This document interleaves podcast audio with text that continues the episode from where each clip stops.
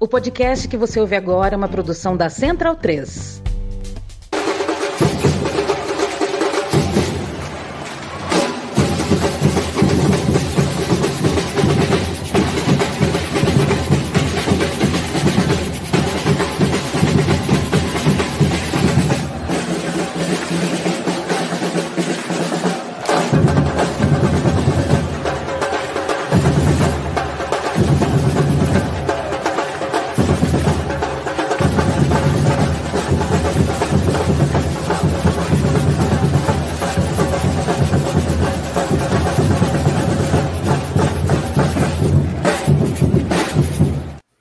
Olá, amigo da bancada, seja muito bem-vindo ao seu podcast canal em defesa da cultura torcedora do Clube dos Estádios. Hoje é quatorze de março, eu sou Irlan Simões, começa agora mais um podcast e live do Na Bancada.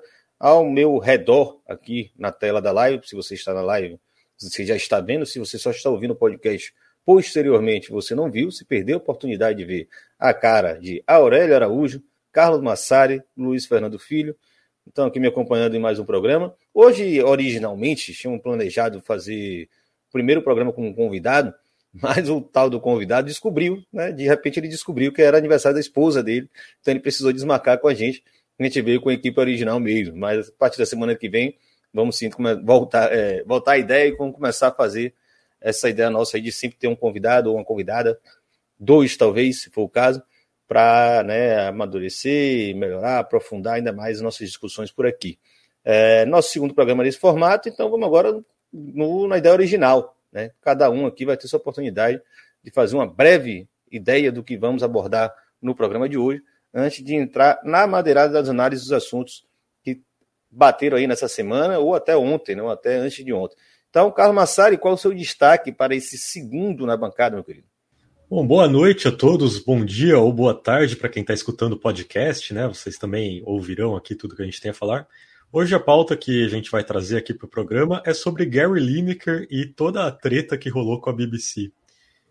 O Gary Lineker com seus comentários ali relacionados ao governo, a censura que aconteceu, né? E posteriormente a solidariedade que ele recebeu dos demais colegas. Vamos falar bastante sobre tudo isso. E acho que, que é um assunto que dá pano para manga, Irlan.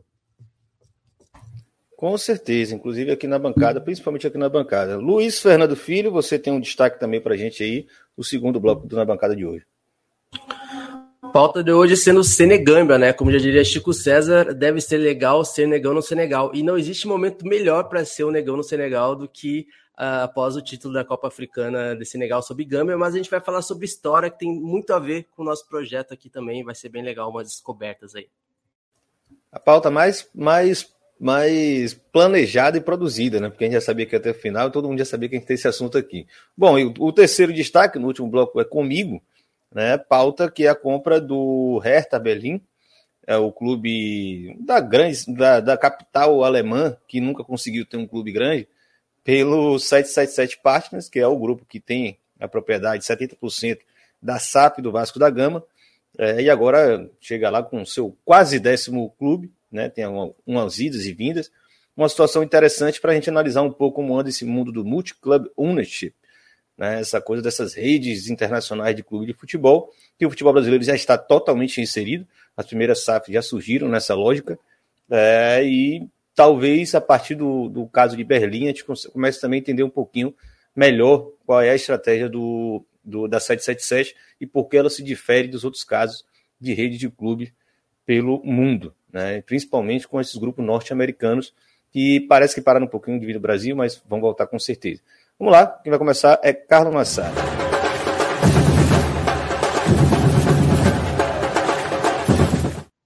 Carlos, fica à vontade. Pois bem, então vamos trazer aqui a nossa pauta vinda diretamente da terra, que não é mais terra da rainha, né? Agora voltou a ter um rei depois de muito tempo.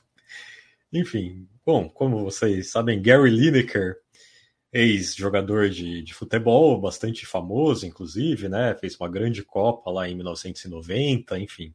E ele se tornou aí um dos principais comentaristas, um dos principais nomes da mídia esportiva britânica. Entre outras coisas, desde mil novecentos e noventa e nove, ele apresenta um programa chamado Match of the Day, né? O jogo do dia, que é ali um compilado de melhores momentos. É como se fosse ali muitos dos programas que a gente tem na televisão brasileira, né? Melhores momentos dos jogos da rodada, e a gente fica ali vendo as pessoas comentarem os melhores momentos. É o formato de televisão esportiva típico. Esse programa, porém, ele é muito tradicional na B B C, ele existe desde mil novecentos e sessenta e quatro. Ou seja, ele está até no Guinness Book como o programa mais longevo, programa esportivo, né, mais longevo da televisão mundial. Bom, Gary Lineker, ele é uma pessoa que sempre teve ali as suas falas, né, não é uma pessoa que, que costuma ficar calada, é uma pessoa que costuma levantar polêmicas. É... E dessa vez ele levantou uma... ele mexeu num vespeiro ali que, que pegou um pouco mal para ele em relação ao governo e gerou uma confusão que, que acho que a B B C não esperava, que foi uma confusão muito grande, uma treta midiática, talvez até um pouco histórica. Bom, o que, que o Gary Lineker fez? Ele falou ali, fez uma comparação da comunicação da, do governo britânico, do, do Partido Conservador, que está ali no poder, né, o primeiro-ministro, que, por sinal, é um descendente de, de indianos, né, vale a pena dizer isso. É, ele fez a, a, uma comparação da, da comunicação da política de imigração britânica com o nazismo. Não sei se vocês já viram as imagens, mas tem ali, por exemplo, uma, uma comunicação muito forte e muito simples ao mesmo tempo, né? Por exemplo, as mensagens ali que ficam "Stop the boats", né? Parem os barcos. E... Enfim, ele fez essa comunicação e... O que aconteceu? O governo britânico ali pegou tudo muito mal e foi solicitado que o Gary Lineker fosse afastado da B B C e do Match of the Day. Essa coisa de ser convidado a, a se retirar, né, que, que se fala. Exatamente aí a imagem, muito obrigado, Irlan, por colocar a imagem na tela. Exatamente essa é a comunicação bastante... É, você vê que é uma comunicação forte, né, direta. E essa é a, a comparação aí feita pelo, pelo, pelo Gary Lineker. E o que, que aconteceu em seguida? É, como o Gary Lineker foi convidado a, a se afastar do Match of the Day e da B B C, só que esse era um programa que ele estava no ar desde mil novecentos e noventa e nove. Eu não sei nem se tem um comparativo com, com a mídia brasileira isso, né? Não sei se tem um programa na T V aberta brasileira que tem um apresentador... É, tão longevo assim, desde... ainda mais um programa esportivo. E todos os demais é, comentaristas, né, o, o Gary Lineker é o apresentador desse programa, e todos os demais comentaristas, em solidariedade ao Gary Lineker, resolveram é, se afastar também do programa. Eles falaram, nós não vamos participar desse programa. E com isso, nesse sábado, a gente teve uma edição histórica do Match of the Day ali com o programa indo ao ar, sem apresentadores, sem comentaristas, só com a imagem dos jogos. É uma coisa que, sem dúvida, fica aí de maneira histórica um registro de, de um programa ali, no momento que os trabalhadores de, de mídia, os comentaristas, apresentadores, se levantaram contra uma censura sofrida por um, um integrante da mídia e decidiram fazer alguma coisa.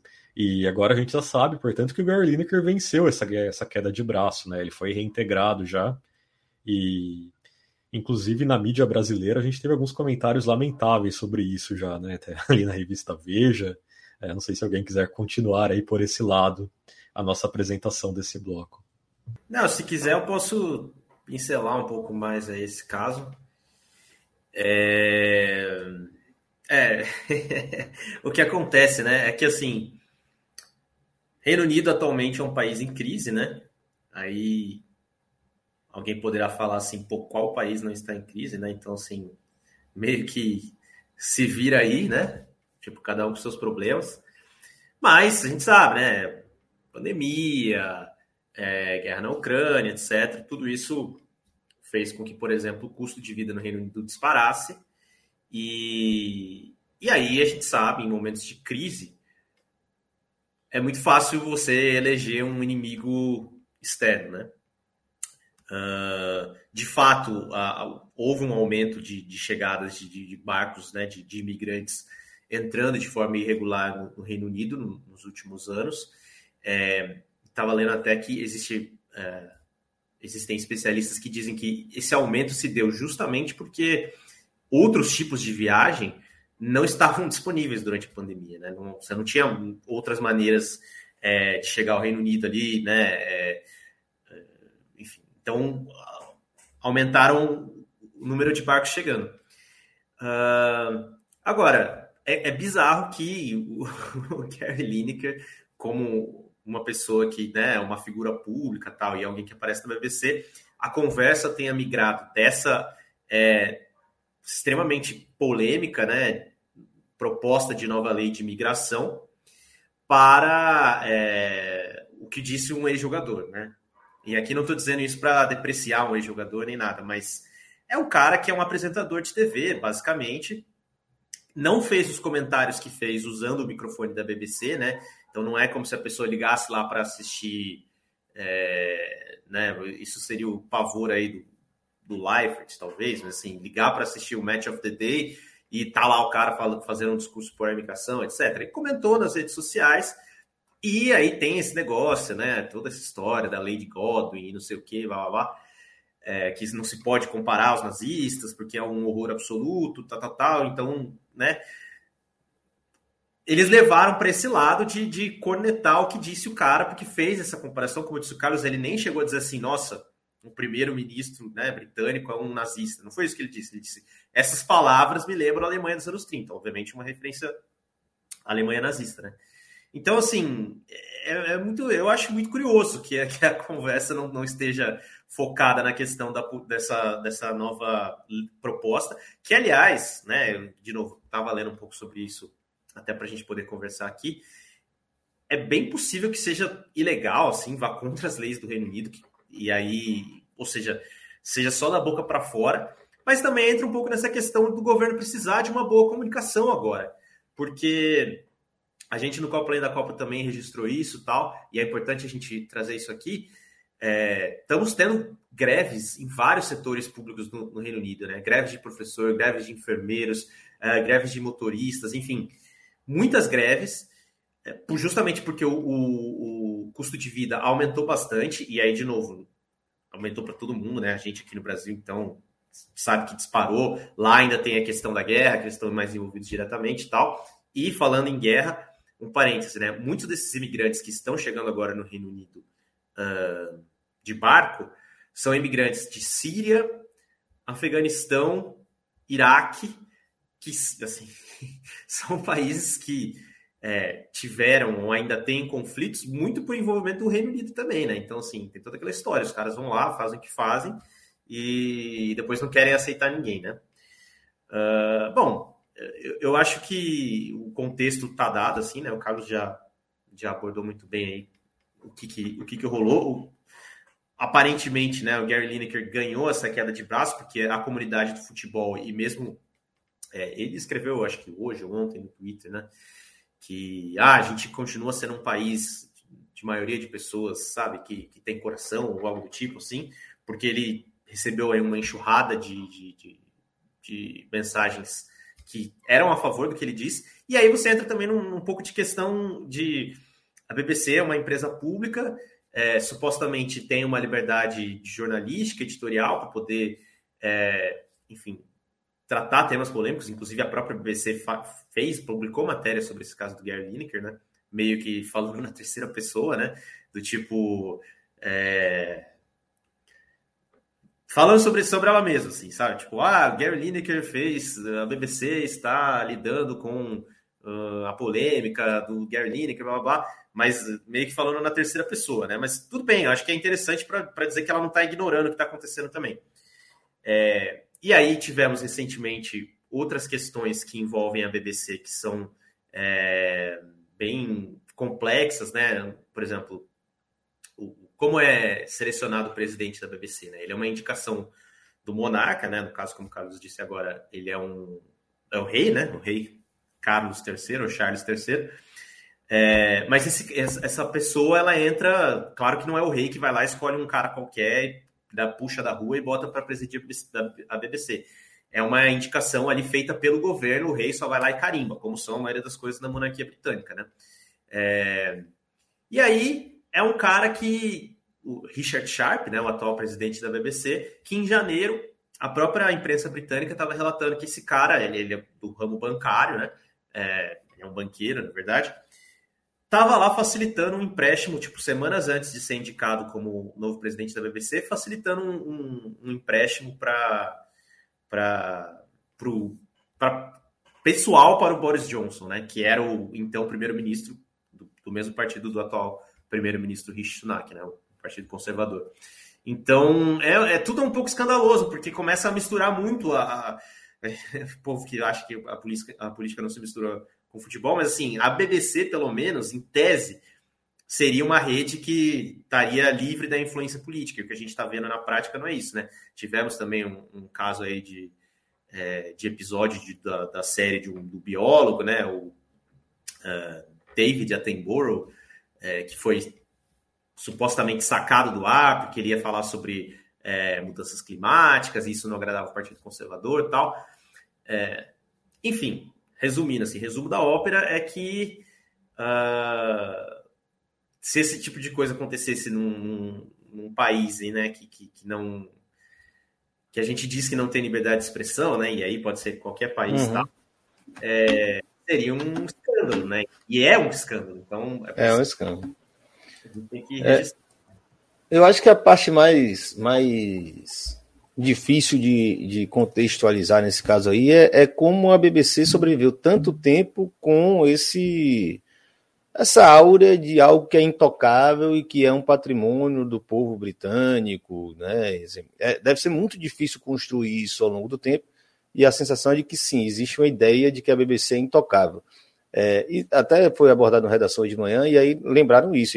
O Gary Lineker não era um, um funcionário da, B B B, da B B, B B C, ele era um, um freelancer, né? Ele era um, um contratado para aquele programa, mas não tem um, um registro, né, profissional e vincula ele à B B C. Óbvio, né, porque é uma figura pública muito grande, trazia audiência muito grande também para o programa, e a B B C também não se, não se conduz ou não se guia apenas pela necessidade de ter audiência. É um dos grandes, um dos grandes debates que existe também relacionado a uma, uma comunicação pública, e aí o pessoal que é da comunicação, estudou comunicação de alguma forma, vai, vai entender bem a diferença crucial entre uma comunicação estatal e uma comunicação pública, né? É um dos grandes debates da história da comunicação social. E o caso da B B C é um grande exemplo, um grande marco de como, né, se constrói uma lógica de...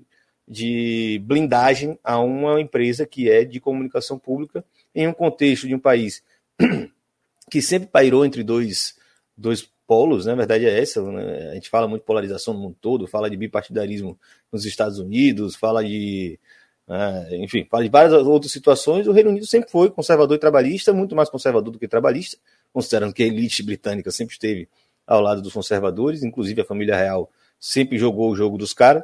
É, e são exatamente eles os que mais é, é, atacam e tentam desconstruir essa, essa aura de patrimônio da B B C, né? Essa ideia de dizer que a B B C é custosa demais para o contribuinte, dizer que a B B C ela nunca conseguiu ser imparcial, né? E aí confunde a ideia de objetividade jornalística e imparcialidade, e como se outros conteúdos de uma finalidade educativa, que são de extrema qualidade, né? Vamos falar... O B B C não faz só conteúdo, né, barato e acessível, como faz conteúdo de altíssimo nível. E é curioso que chega agora um governo conservador, é, que é, é o quarto ou o terceiro primeiro-ministro que assume na sequência de quatro anos. Eu já até me perdi, né? Porque tem o Boris Johnson, ele é eleito, vem Theresa May, é. E agora o... Não, acho que são, o são quatro aí nos últimos cinco anos, né? A, é, que é, teve aqui... Não, a Theresa é. May... A, tem razão, a Theresa May foi antes. Anterior, é, é anterior. Foi anterior. É, é, são, são três. São três. São não, três. A, a que passou, durou menos que um, que um alface, alface, né? É. Liz Truss. E agora... Enfim. E aí, assim, é uma crise de legitimidade não só do governo, como do próprio Partido Conservador, né? Existia uma pesquisa que levantou isso também. O Partido Conservador estava em frangalhos, né? A base eleitoral do Partido Conservador não acredita mais no partido. E aí, essa imagem que eu trouxe para ilustrar o que o Carlos estava falando, ela foi boa porque ela traz, inclusive, ali atrás o... a propaganda, né? A propaganda conservadora, que se fosse em outros países, como a gente está brincando aqui, ia ficar nas manchetes, né? Olha os planos do governo, eles estão usando os imigrantes como bode expiatório para tentar recuperar a sua, a sua credibilidade, né? Não só no púlpito, porque quem está no podcast obviamente não vai ver, e a gente relembra que no, na live é mais gostoso do que no podcast, inclusive você pode participar com comentários, é, a, o púlpito do, do, do primeiro-ministro traz stop the boats, né? Parem, parem os barcos, evidentemente os barcos dos imigrantes. E lá atrás eles trazem um, um banner bem limpo, né? Para priorizar mesmo, para dar mais visibilidade aos cinco pontos que eles trazem, que é nossas prioridades, né? É cortar a inflação pela metade, é, crescer a economia, é, reduzir a, a dívida pública, né? Um dos pontos que eles trazem. É, tem um, esse quarto ponto que não dá para enxergar direito, fui dar uma olhada depois, é, é diminuir as filas no Sistema Nacional de Saúde, né, no N H S, né, seria cortar as filas do SUS, né, tipo isso, ou seja, uma pauta bem populista, vamos dizer assim, e por fim a questão dos, dos imigrantes, é, jogar para a galera, né, jogar para a galera. Então um cara como o Gary Lineker, que até o Tim Vicker lembrou hoje na redação, ele não é nem... lá uma figura identificada com a esquerda, necessariamente, é um cara que tem a liberdade dele, é uma figura pública e opinou. Né? E opinou de forma muito dura. Uma curiosidade só relacionada a esses ah. planos é que é, os planos de imigração envolvem a deportação de imigrantes para Ruanda, né? Os imigrantes, eles Nossa. são deportados para Ruanda. E a gente tem a, a polêmica envolvendo Ruanda no próprio futebol inglês no momento, né? Ruanda como patrocinadora do Arsenal. Na França também. Sim, e, e na manga ali, né? Sim, na manga do Arsenal ali você tem a, a frase, né? Visit Ruanda, né? Visite Ruanda. E Ruanda é um país que a gente sabe que, que tem várias violações de direitos humanos, né? Então também tem mais essa questão aí relacionada a isso. E só para complementar, também queria dizer que o, o Lineker recebeu também o apoio dos jogadores, né? O sindicato dos jogadores também não deu entrevista, né? Nenhum jogador deu entrevista ao Match of the Day, por uma resolução do sindicato dos jogadores. Então a gente tem aí essa, essa coisa do apoio dos jogadores, que também a gente se pergunta no Brasil se isso aconteceria. E aí, só para complementar o que o pessoal já falou muito bem também, uh, ele voltou, né, a apresentar o programa, né? Acho que há cerca de um ou dois dias atrás. E eu vou trazer aqui uma frase dele,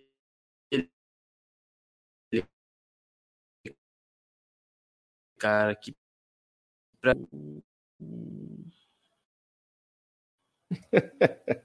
acho que voltou. Tá oscilando, voltou, tá oscilando. Voltou. Ah, manda ver, manda ver. Isso aí vai acontecer muito, galera. É, assim, só para complementar, ele falou assim, um pensamento final, tá? Quando ele voltou à T V. Por mais difíceis que tenham sido os últimos dias, simplesmente não se compara a ter que fugir de casa, da perseguição ou da guerra para buscar refúgio em uma terra distante. É emocionante ver a empatia de tantos de vocês em relação à situação deles e tal. Ele ainda, uh, ainda faz um discurso bem forte, né? E até, assim, a Inglaterra é uma seleção, por exemplo, bastante multiétnica, né? Uh, ao mesmo tempo que a B B C... E aí eu acho que tem um cerceamento, né, bem visível do Partido Conservador em relação a isso. E como a Aurélio falou, é, tentar até meio que manter uma imagem, né?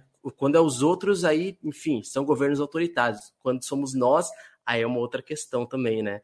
E aí, é, até o Bukayo Saka, por exemplo, o Bukayo Saka, hoje o grande cara, talvez, dessa geração da Inglaterra, é, tem parentes, tem ancestrais nigerianos, por exemplo, né?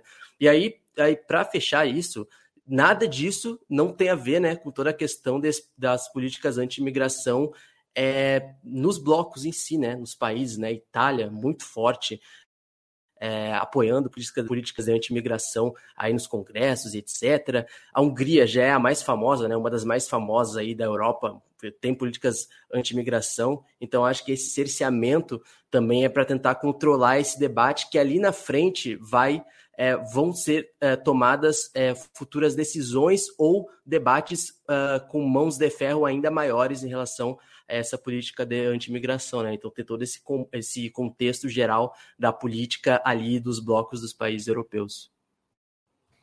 Perfeito. Estamos chegando à reta final desse primeiro bloco, é, dando um recado aqui, como o nosso banner indica aí, é, siga o canal e ative as notificações para poder ficar ligado quando a gente entrar no ar, né? Entramos no ar, opa, tô de bobeira aqui, tô assistindo um belíssimo jogo de Série B.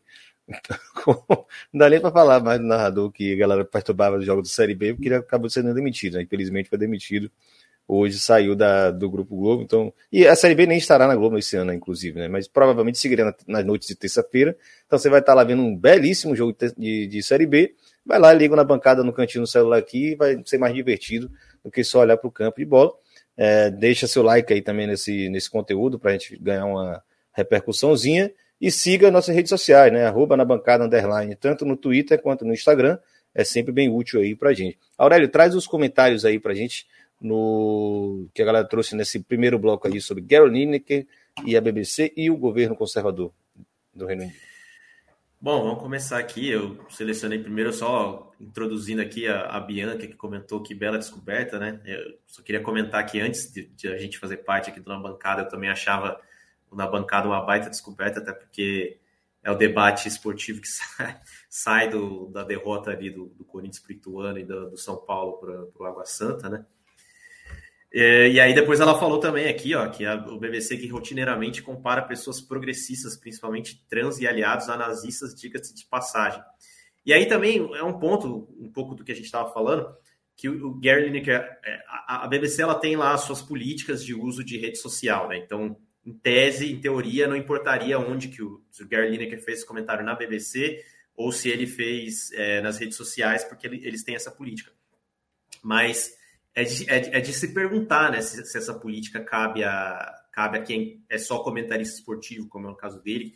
Como ele disse, ele é só um freelancer e tal, embora ele esteja há tantos anos à frente do programa. Até porque, enfim, tivemos outros comentários como, como esse aqui que a, que a Bianca está falando. Tive, já tivemos pessoas de dentro da B B C fazendo comentários piores do que esse, na minha visão, né? É, em redes sociais e, e nunca chegamos nem perto disso. Aqui o Artocalos falando aqui que na T V brasileira o apresentador de Nacional está desde noventa e seis. É, mas é, é que acho que o Carlos estava falando especificamente de programas esportivos, né? Porque o Silvio Santos ficou um longo período aí no ar, né? E de T V pública, né? Esportivo é, de T V é, pública, né? É, precisamente. Pois é, pois é. Como o Brasil, a gente tinha T V Brasil, depois mudou, e a gente não sabe se é estatal ou se é público, também não dá para fazer um comparativo tão preciso, né? Mas o Cartão Verde, por algum momento, teve ali uma, uma identidade por um tempo, né? Sim, sim, sim. É, enfim, de qualquer forma, é, é raro, né? Ahn... Uh... Aqui o Cauê Souto, esse governo britânico é bastante estranho, para dizer o mínimo, nem sei qual foi o último presidente eleito pelo povo. Então, em dois mil e dezenove, o Boris Johnson ganhou a última eleição geral que teve, né? É... Batendo na tecla do Brexit, que, aliás, é outra das razões pela qual a vida na Inglaterra, na Inglaterra assim, no Reino Unido, piorou razoavelmente, né? É... Tem que fechar de novo os acordos comerciais, tal, porque você sai do bloco.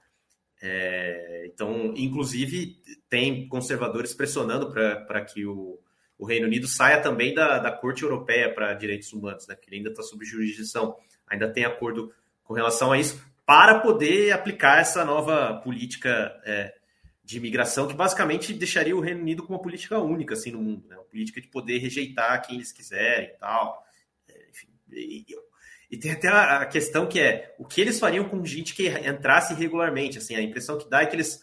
É, conseguiriam deportar boa parte dessas pessoas, mas algumas ficariam vivendo lá, mas sem direitos, né? O que não faz sentido nenhum. E só para encerrar aqui o bloco, temos um comentário também da, da Silvana Fernandes. É, nesse caso da B B C, ironia eles terem feito o que fizeram com o Gary por discordar do governo, mas por anos protegeram o Jimmy Savile, que é um apresentador famoso que cometeu diversos abusos. É, a história da B B C tem, tem várias dessas polêmicas aí, de fato, é bem chocante a história desse apresentador. A audiência qualificada é outro bagulho, né? Porra, é, trouxeram é. uma história comparativa de um cara que fazia é. o jogo de seus... Puta merda. Muito obrigado, Silvano. É. Que brocado, hein? É isso aí, é isso aí. Povo, povo comentando aqui, maravilha. Acho que podemos seguir em frente, então, Elan. É isso aí, fechamos esse bloco. Agora a gente vai pular aqui pro bloco do Luiz Fernando. Já deixa preparado suas abazinhas aí, meu amigo, pra... para fazer essa introdução sobre esse assunto maneiro, né? Que desde o da, do programa passado a gente estava querendo trazer, mas precisava esperar o resultado da decisão, né? E aí encaixa aí resultado do jogo de futebol, crescimento do futebol africano e um pouquinho de geopolítica aí para a gente entender melhor o, o velho continente. Continente mãe, né? Como diz Matias, como é que o Matias gosta de chamar no xadrez? É continente mãe, né? Em África. Depois um dia a gente vai aprender aqui com o Luiz melhor como é que usa esses termos aí. Vamos lá. Seja sócio do Clube na Bancada. Acesse www.padrim.com.br barra na bancada e saiba como colaborar com o nosso trabalho. Luiz, fica à vontade. Uh, é isso. Então, vamos começar com... Primeiramente, tem que falar, né? É, Senegal, campeão da Copa Africana das Nações no último sábado. E assim, cara, Senegal vem conquistando basicamente tudo a nível da seleção. Conquistou há um mês atrás a CHAN, né? O famoso CHAN, que é o Campeonato das Nações Africanas. Campeonato muito legal, charmoso. Campeonato das seleções, né? Das ligas nacionais. Acho isso muito bacana. Né? E ele, um calendário do futebol africano, ele é bastante diverso, que tem a oportunidade de ter um campeonato desses e ainda um mês depois o, a Copa Africana sub vinte. Então o Senegal conquistou em um mês dois títulos continentais. Então dois títulos, a CHAN e agora a Copa Africana sub vinte. dois mil e vinte e dois, africana com o Sadio Mané e ainda no passado Copa Africana é, de Beach Soccer. Futebol da areia, tá? Senegal também é a melhor seleção de Beach Soccer. Mas o que eu aqui também o pessoal aqui, a gente conversou bastante sobre essa questão é, das pautas e tal, da Senegâmbia, é porque uh, Senegal e Gâmbia são países vizinhos, e até aí tudo certo, interessante, né, dois países, etcétera. Os países têm uma história é, anterior que vai remeter lá à história até mesmo pré-colonial, antes mesmo e é, Gâmbia. E aí, se o Ilan puder colocar o famoso mapa, eu aprendi a gostar muito de mapa por causa do podcast África em Pauta que a gente faz lá, junto com o Marcos Carvalho, o César Augusto de Luzi, que está aí também nos chats. Então, aprendi a gostar, não gostava muito de mapa, aprendi a gostar para gente africano, porque hoje, a, é, literalmente, mapa assim, é do caralho, se encontra o um mapa do continente africano dessa região aí. É muito fantástico. E aí vocês vão perceber, o pessoal que está assistindo, que o pessoal, é, o pessoal que está ouvindo não vai conseguir ver, mas pode pesquisar lá o mapa do continente africano, Gâmbia, Senegal. Vocês vão ver que Gâmbia é literalmente um país no meio do Senegal. É tipo um rio, entre aspas, né? Também um rio que corre no meio do Senegal. É, é fantástica essa imagem, porque tem a grande Senegal e no meio um riozinho, digamos assim, é um territóriozinho que se chama Gâmbia. E essa seleção de Gâmbia, ela já foi... É, é, chegou às quartas de final ano passado, tá? Pela primeira vez a Copa Africana de Nações, é o menor país em extensão territorial do continente africano, não é o menor país do uh, continente africano a nível de população, se não me engano é Seychelles, mas tem que pesquisar depois para confirmar, mas em extensão territorial é Gâmbia, e esses dois países se enfrentaram é, na última, no, no último sábado, e foi visto ali um derby. E esse derby chamado Senegâmbia. Eu acho fantástico, cara. Lembra que tinha aquele meme do, de uma página no passado que misturava as bandeiras e dava uma, uma mistura entre os dois países? É tipo isso, Senegâmbia. Só que não é apenas um derby Senegâmbia por serem os dois países bonitinhos e vizinhos. É porque, na verdade, Senegâmbia já foi uma região uh, antes da, da colonização, bem antes, lá por mil, antes de mil quatrocentos e cinquenta, onde os primeiros... É, invasores europeus chegaram nessa região da Senegâmbia muito antes, foi uma região muito importante de muitos reinos independentes, autônomos ali, principalmente na África Ocidental. Só que a Senegâmbia como região, é, lá na época pré-colonial, é o que hoje não é só Senegal e Gâmbia. Senegâmbia na época envolvia é, Guiné, envolvia Mali, envolvia outros países ali da região é, da África Ocidental. Senegâmbia foi é, uma região muito importante para os grandes reinos da África Ocidental, o que depois a gente conheceria como Império do Mali e outros impérios ali em outros países que a gente conhece do lado ali, como, repetindo, é, Mali, é, até a própria Gâmbia, que depois acabou se tornando autônoma. Enfim, mas para além é, do resultado, é, o que fica marcado é o desenvolvimento dessas duas seleções e desses dois países, porque Gâmbia sempre foi uma espécie de irmão mais novo de Senegal, e vendo assim é, como os jornalistas senegaleses tratavam o derby das, uh, Senegal e Gâmbia na, Co- na Copa sub vinte, era sempre com um termo tipo, ah, que bonitinho Senegâmbia, vamos lá, nossos irmãos se tornando adolescente. Já fez aquela campanha de quartas de final na Copa Africana no ano passado, revelou para outros grandes jogadores que devem jogar na seleção principal também. Então, um paizinho, país menorzinho, encravado, assim, é como se estivesse passando a rua, tá? O, a, o Senegal foi grande rua, no meio da Avenida Brasil, tu cortasse, eu não sei sobre São Paulo, mas enfim, tu cortasse uma rua gigante, é Gâmbia. Então, e não confundir também, antes de passar para o pessoal, uh, uh, a região da Senegâmbia, onde teve o desenvolvimento dos impérios da África Ocidental, com a Confederação de Senegâmbia, que foi uma confederação que uniram pós-golpe militar de Gâmbia, lá em mil novecentos e oitenta e um, mil novecentos e oitenta e dois, uh, que foi literalmente o, no pior momento, um dos piores momentos históricos de Gâmbia, quando teve um golpe militar muito sangrento, tá? E Gâmbia ficou é, nos destroços, quase uma espécie de não existência. E aí Senegal foi uma espécie de mediador, uniu-se com Gâmbia para ajudar nessa transição pós-golpe militar, formaram ali uma confederação Senegâmbia de mil novecentos e oitenta e dois a mil novecentos e oitenta e nove, né, para proteger e ajudar a restaurar a Gâmbia nesse pós-independência, e aí depois se separaram, e aí a gente já conhece Gâmbia e já conhece Senegal. Ou seja, uma final muito interessante, um derby que terminou com a vitória de Senegal, e, cara... O pessoal que está ouvindo o podcast, por favor, vá no Google e veja o mapa da Senegâmbia, porque é simplesmente fantástico como o Gâmbia é um paizinho e um córrego que tem um rio ali, né? O Rio Gâmbia também, que é o rio que banha, que vai cair lá no Atlântico, que é literalmente no meio de Senegal. É mais ou menos como se fosse África do Sul e Lessoto no continente africano.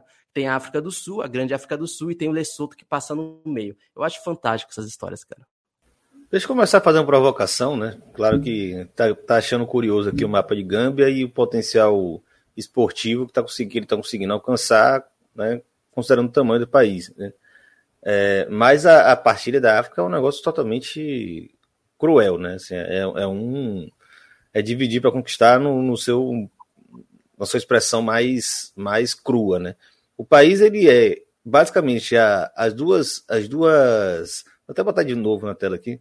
As duas margens do rio, só que não é a nascente do rio.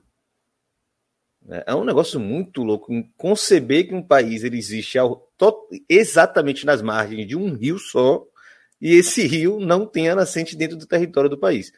É, tipo, você imaginar o Rio São Francisco é, sendo um país dentro do Brasil, só que a nascente continua sendo no Brasil, em Minas Gerais. Né? O Rio São Francisco, o país começando ali mais ou menos onde é a Bahia hoje. Né? É um negócio muito absurdo, né? E imagina que ao longo desse tempo do, do pós-colonialismo, a quantidade de conflitos que não aconteceram nessa região, né? Deve ter uma lista, né? um, um longo sumário aí das quantidades de conflitos que aconteceram para definir esse território, né? É um negócio extremamente louco. Um, uma, um, a Europa deixou o mapa africano. E a nascente é lá em Guiné, tá? Antes pro Carlos vai complementar. E a nascente desse rio... Nem é em Senegal. Em Guiné. É, não é nem em Senegal, é em Guiné. É, a, a existência da, da Gâmbia como país hoje é exatamente um fruto da, da colonização britânica, né? Porque Senegal é um país de colonização francesa e a Gâmbia é um país de colonização britânica. Então, o Senegal é um país que ficou independente em mil novecentos e sessenta, e só depois a Gâmbia foi, teve sua independência é, do, do Império Britânico, né? Então, você imagina aí como que devia ser nesse tempo também, né? Porque Senegal independente com, com um pedaço ali cortando que não era independente e que, na verdade, ainda era colonizado pelo, pelo Reino Unido. Realmente era uma situação esquisitíssima. Mas Senegal e Gâmbia têm muitas é, semelhanças culturais até hoje, né? São dois países, acho, muito próximos culturalmente. A gente, quando a gente fez os nossos podcasts sobre a Copa do Mundo e a gente falou sobre Senegal, a gente falou tanto no, no nosso episódio do podcast sobre Senegal quanto depois ali na, no nosso vídeo do YouTube sobre Senegal. Eu lembro de pesquisar ali música típica de Senegal, é, culinária típica de Senegal, todas essas curiosidades que a gente trazia, e de ler que existem ainda hoje muitas semelhanças com a Gâmbia, porque são dois países ali muito próximos que por isso mantém até hoje todas essas questões de proximidade. Agora, falando de futebol, né, a Gâmbia é um país aí de, de menos de dois milhões de habitantes, né? É, Senegal é um país bem maior, a Gâmbia não chega a ter nem dois milhões de habitantes, então é mais ou menos aí, por incrível que pareça, uma comparação com o Uruguai, né? É como se o se Gâmbia chegasse aí meio que no status do Uruguai. Por enquanto é um país que, que nunca chegou nem perto de uma Copa do Mundo, nem... É, o Luiz falou, né, da campanha na Copa da África. É, vamos lá, comparar com o Uruguai, com a diferença que o Uruguai era, era colado num dos principais portos para os interesses britânicos no, no, na virada do século dezenove para vinte, então, que desceu de inglês para lá para desenvolver, né, um, um modo de vida era diferente. Na África, não. A África foi só rapinagem, escravidão e, e, e destruição. Né? É bom lembrar isso também. Você imaginar que se forma uma cultura de futebol num país tão pequeno que só é independente há quarenta, cinquenta anos, né? Com esse território que é, é completamente surreal, assim, é um negócio realmente digno de, de nota, né? Considerando que onde se existiu alguma cultura esportiva é, meio comparável, né? Foi mais no norte da África, né? A formação dos clubes sociais, o Egito tem, tem uma história longa, né? de, de formação de clubes, que é exatamente que vai desenvolver uma cultura esportiva no futebol principalmente, mas também vai tornar clubes que tenham capacidade, estrutura, né? Formar as ligas grandes. É, a África subsaariana, assim, é muito raro você encontrar algum lugar onde você tem algo parecido, é, comparável com o norte da África e com a, com a América do Sul, né? Então, assim, é um feito espetacular mesmo, ter algum destaque num, num esporte competitivo como o futebol, né? E tem muita a ver com as governanças também, né? Porque, por exemplo, na África Ocidental, se a gente for pegar a Liga dos Campeões da C A F, eu tenho até um vídeo lá no África Mamba, África Mamba Oficial, sigam lá, quem estiver ouvindo, quem estiver assistindo, quem não segue ainda, enfim, tá perdendo, hein? Mas eu fiz um vídeo lá falando, literalmente, eu peguei um ranking do aquele I F H H S, acho, né? Instituto, não sei do quê. Eu acho fantástico aquilo, porque ele literalmente, assim, ele, ele toca o F D S lá, No, no eurocentrismo e elegeu o Flamengo, inclusive, como o maior clube, não sei do que lá. Eu acho fantástico essas coisas, porque não lida muito com o aspecto da, da Europa, então sempre sai umas, umas pérolas bacanas. É, mas é, eu trouxe um, um dado lá sobre a Liga dos Campeões da C A F, muito no que o Irlan falou, porque se a gente for ver dos países da África Ocidental, o único país que conseguiu ser competitivo desde o começo a nível de clubes foi Camarões. E sim, não que a governança de Camarões com o Paul Biá seja um exemplo, não é, né? A governança é mais antiga é do mundo, se não me engano, junto com Guiné Equatorial, após a, a morte da Rainha Elizabeth. Uh, e aí, cara, e aí é, Camarões foi o único, mas assim, como eu falei no, no vídeo lá também, não adianta, pô, tu vai ver o futebol na Libéria, o que é o futebol na Libéria, além de George Weah, para um país que viveu uma guerra civil no, nos anos noventa também, antes também já estava complicado. Como é que vai ser o desenvolvimento no futebol em Ruanda, na década de noventa, com o genocídio de Ruanda? Não existe, né? Daí tem muito a ver, e faz muito sentido isso que o Ilan falou, porque tem muito a ver também com esses processos históricos, que às vezes fica até difícil da gente comparar mesmo com um país de fora do continente africano, mas eu vou confessar que eu, eu tinha pensado exatamente o que o Carlos tinha falado, comparei muito com o Uruguai, porque a nível da cidade, óbvio, território, diferenças, faz muito sentido. E eu vim do Rio Grande do Sul, então eu sou da região fronteiriça, eu posso viajar três horas, eu já estou lá em Rivera, no Uruguai, então é praticamente bem parecido a nível de editorial, assim. Exatamente, exatamente. Aurélio, completar alguma coisa, Carlos? Ah, é, bom... Primeiro que, que eu acho que vocês já, já deixaram claro aí como acho que Gâmbia é um dos... dos só, só antes de você seguir, Aurélio, ele rapidinho para não perder o fio da meada, que claro, o Bianca perguntou claro. sobre o África Mamba, né? Não consigo entender porque deu um cortadinho no áudio de, de Luiz. Aí Everton já chegou bem aqui, completando África Mamba Oficial. É o canal que o Luiz joga esses conteúdos aí. Show de bola, show de bola. Vai lá. Não, é, é, vocês estavam falando sobre como, como o mapa da Gâmbia é uma coisa bizarra, assim, se para para pensar, né? Ela está cercada por uh, Senegal por todos os lados, né? Exceto a costa, né? É, e, e total, assim, mostra como foi feita de forma absurda, violenta, impositiva, etcétera, a colonização da África pela Europa. E tem a história, né, de que o Rio Gâmbia, né, que é esse rio aí que, que basicamente dá o formato do país, né, porque é o rio que puxa ali no mapa, é, e dá o nome do país também, obviamente, era um rio importante para se chegar dentro do continente, né, no Senegal você já tem o Rio Senegal, então que já era controlado pelos franceses, aí os britânicos então precisavam de um rio desse, e aí tem uma história, a gente não sabe, na verdade essa história... Para mim, claramente, é, é, uma, é uma anedota, mas não deixa de ser curioso, de que um navio de, de guerra britânico, é, para marcar o que seria o território britânico ali, ele, ele foi navegando pelo rio e foi disparando bolas de canhão para os dois lados e falando, aonde, aonde caía as bolas de canhão, a gente, é o território nosso, né? Da bola de canhão pra, até o rio é o nosso território.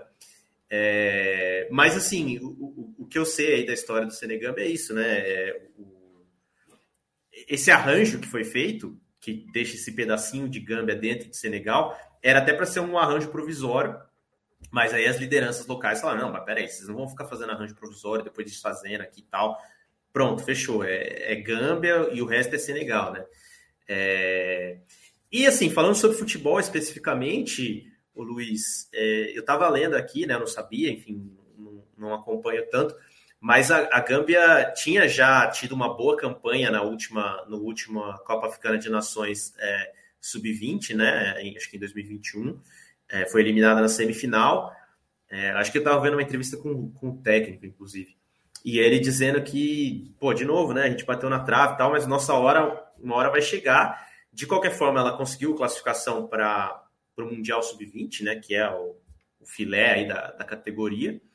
É, só, acho que só Gana, né, Gana é o único time, a única seleção africana que ganhou, assim, um título mundial na, na, na categoria sub vinte, né, então, quem sabe, né, quem sabe Senegal... sub dezessete, Nigéria, sub dezessete...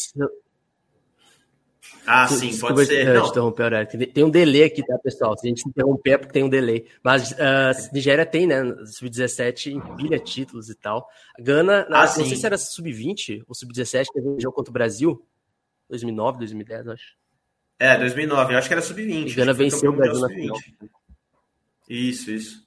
É, mas é isso, né? O Senegal, assim, é um crescimento assombroso do Senegal aí, tipo, nos últimos anos, como você disse. Desde o futebol, né, futebol de areia, beach soccer e tal, é, chegou a pleitear, inclusive, uh, a vaga na, na Copa do Mundo Feminina, né, não conseguiu se classificar, mas, enfim, chegou ali na... na pra, esteve para entrar ali nos playoffs finais da, das eliminatórias, a gente vai ter a, a Copa do Mundo Feminina em breve, aí, na, na Austrália e Nova Zelândia, é... É, bom, enfim, um crescimento monstruoso e, e Gâmbia, assim, bateu na trave, mas eu acho que, como vocês estão dizendo, assim, claramente tem uma, uma evolução do futebol lá, né? E, e assim, é curioso porque acaba, acaba que um vizinho que está, né, em ascensão, de alguma forma puxa, né, o outro, né? Puxa o irmão menor, porque é, a gente sabe que até por razões de, de interesse nacional de Senegal, Senegal já, né, teve algum tipo de... de intervenção e influência ali na, na política de Gâmbia, né? Então, é, enfim, acho que é interessante, né, essa história. Eu acho que é uma da, um dos mapas, uma das fronteiras mais curiosas do mundo. Né? Só para a gente ilustrar com, com números, né, as fronteiras de Gâmbia aí, no seu ponto mais extenso, né, de, de largura, Gâmbia tem quarenta e oito quilômetros. Então você pensa aí, quarenta e oito quilômetros, cara, eu tô em Jundiaí, interior de São Paulo, cara, eu não chego em São Paulo sem sair da, sem sair da Gâmbia, é uma, uma fronteira ali, é uma distensão de largura muito pequena, e se você pensar que tem o rio no meio, olha, dá até para pensar na história aí das bolas de canhão do, do, do Aurélio, né, porque ali o canhão, não sei quanto andaria uma bala de canhão. Mas são, o rio deve ter ali, separar, e deve ter uns vinte e cinco quilômetros para cada lado, mais ou menos. É, de fato, é, uma, é um país muito, muito curto, né, quando você pensa em, em largura. E aí ele vai lá para o fundo, tem aquele formato ali realmente extenso e muito, muito é, ao mesmo tempo, muito estreito, né? quarenta e oito quilômetros na extensão máxima é complicado. Eu fui, me, eu fui me perguntando a, a viabilidade econômica de um país desse tamanho, né? É muito doido imaginar como funciona um país desse tamanho, né? Isso é uma república, né? Enfim. Gâmbia tinha um ditador não... até uns anos atrás. Gâmbia viveu uma ditadura. Não, não, não diziam que era ditadura, mas é um ex-presidente, que agora é um outro, né? Que com certeza é um Barrel também, é um sobrenome bem, bem típico de Gâmbia, é Barrel, né? Tem o Adama Barrel, tem o Musa Barrel, né? Os que jogam na Itália. Uh, depois eu acho que o Leandro Stein tem até um comentário depois que o Aurélio vai ler, mas uh, vivia uma espécie de, de ditadura, assim, uh, cerceamento de liberdades. O ex-presidente de Gâmbia tem várias, vários crimes contra direitos humanos, ainda está respondendo entre uh, vários deles. É um cara que Uma, quase que uma persona não grata dentro desse atual governo, digamos assim, de Gâmbia.